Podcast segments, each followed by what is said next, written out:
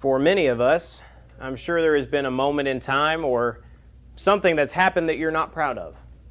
Something in the past, maybe that you just wish you had just handled it differently, said something differently, acted differently. Maybe that could be as far back as childhood or as soon as yesterday.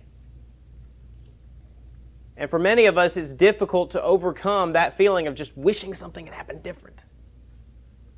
Just wishing I had been a different person, maybe not having the knowledge you have now. If there was ever an example of someone who went through the same thing in the scriptures, it would have been that of the Apostle Paul. In fact, throughout his ministry and throughout his writings, he described himself as the chief of sinners. He felt he was the worst of the worst because of what he had done. You have to think about how he went about persecuting the church. Maybe he heard the cries and pleas of the people he had persecuted. Maybe he saw the faces of those he had done wrong, knowing that now those are his brothers and sisters. He wasn't proud of his past, wasn't proud of the things that he had done. So much so that in Philippians chapter 3, he began to write about his past life, about what he had been through, about his attitude now. Starting in verse 13, he says, Brothers, I do not consider that I have made it on my own. But one thing I do, forgetting what lies behind and straining forward to what lies ahead. I press on toward the goal for the prize of the upward call of God in Christ Jesus.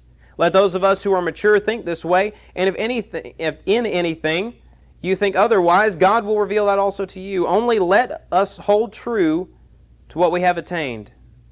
Brothers, join in imitating me and keep your eyes on those who walk according to the example you have in us. He's telling them, I used to do things. I used to be a part of groups that were against what we're doing now. He said, The things that I have done in the past as well, now that I'm in Christ, I don't count those things as attaining anything, as achieving anything. I don't think I'm some great person now. He said, I'm just doing what God has asked me to do. I'm just following after Him. He says, Follow our example. I'm forgetting those things which are behind. I press towards the high calling of Christ. I don't let those past things drag me down, hold me back. Imagine if Paul had just sat and moped about the life he had before, what little he could have accomplished. But instead, he says, I leave those where they belong in the past.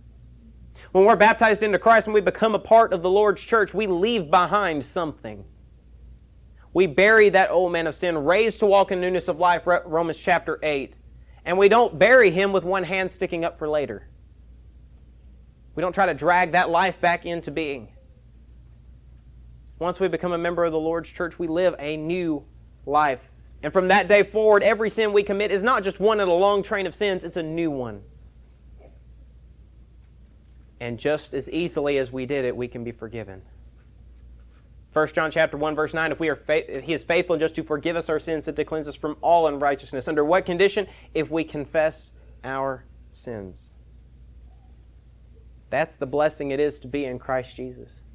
To be a follower of him that those things that held me back before they're not a part of me anymore. I make it right and I move on. Now that sounds easier said than done right? It's hard to forget the things that have happened in the past. It's hard to put those things behind us but it is necessary. Why? Because it will hinder what we do in the future. Jesus described to his apostles in Mark that he, they are to dust the shoes off their feet, or dust the dust off the shoes of their feet, and move on. What was the context of that chapter? When did Jesus say this? After he had just talked to his own people, and he marveled at their unbelief. He marveled at how much they rejected him, and he says, You dust that off your feet and you move on. Because if that's what we see, if that's all we see is the discouragement, it will hinder what we do going forward.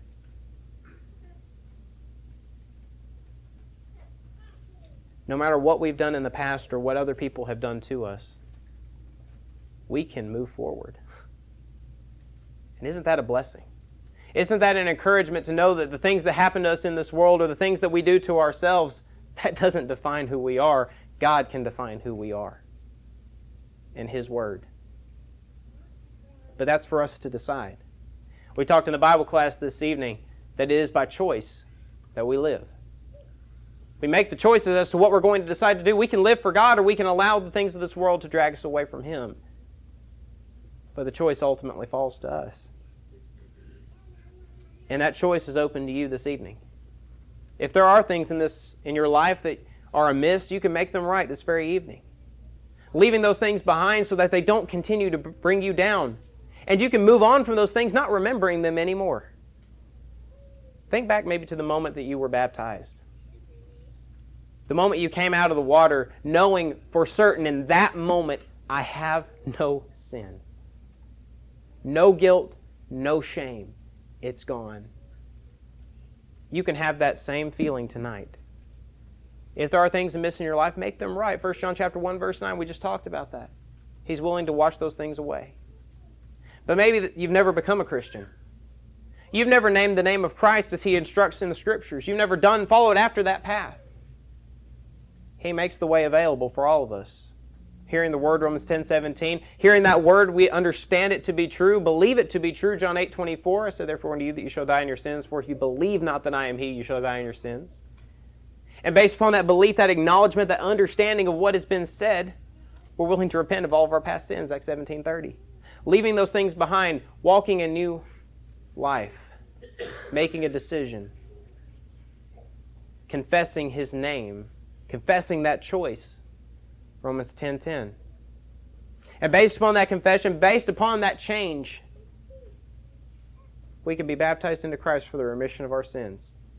We've made the decision, but the guilt is still there until we are buried, just like Christ was and raised to walk in that newness of life. 1 Peter 3:21.